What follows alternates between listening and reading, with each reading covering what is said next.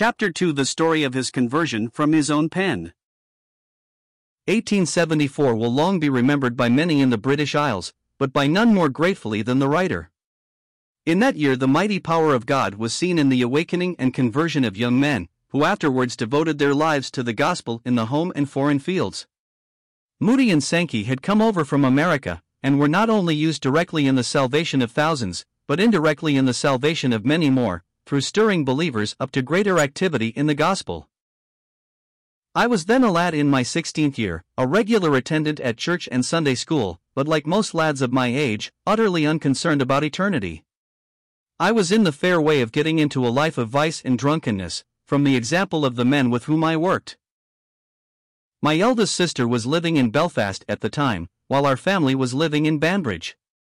She was a church member, had been confirmed, and took the communion. As the result of the visit of Moody and Sankey, many cottage meetings were held, addressed by working men. My sister attended one of these, and the man who conducted it was evidently a faithful child of God. He spoke one night from the text, and whosoever was not found written in the book of life was cast into the lake of fire. Revelation 20, verse 15. That text took a tremendous hold on her. She had been confirmed and her name was on Seapatrick Church roll, but she did not know if it was in the book of life. There had never been a time in her experience when, as a lost, guilty sinner, she had accepted Christ as her Savior.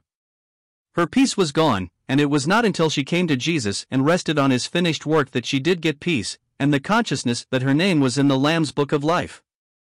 Revelation 21, verse 27.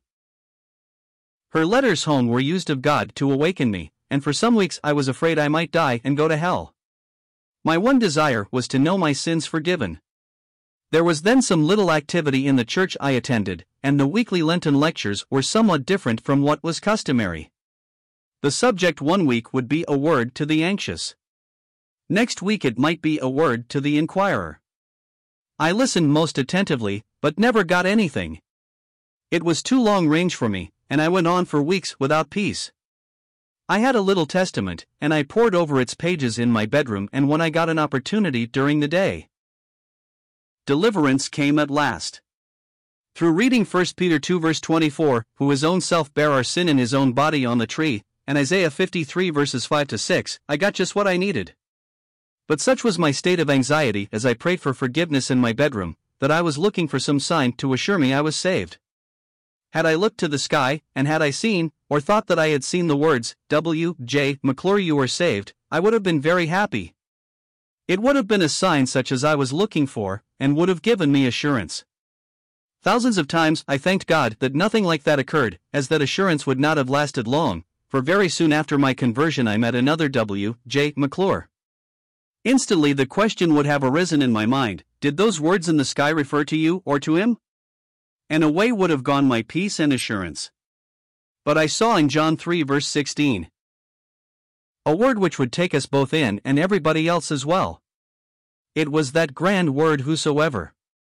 The 16th verse of John 3 was not south well known 60 years ago as it is today, and it was not until after my conversion that I enjoyed its blessedness. About two months ago in Tokyo, Japan, a native believer put it in a way that struck me. He said that John 3 verse 16 is the Fujiyama of the New Testament.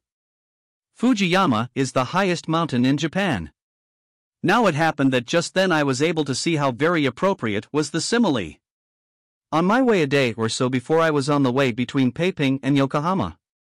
Sitting one beautiful sunny morning looking about, all at once there stood out that majestic mountain, Fujiyama, grand and sublime, towering above the forests 12,341 feet, glistering white in the morning sun.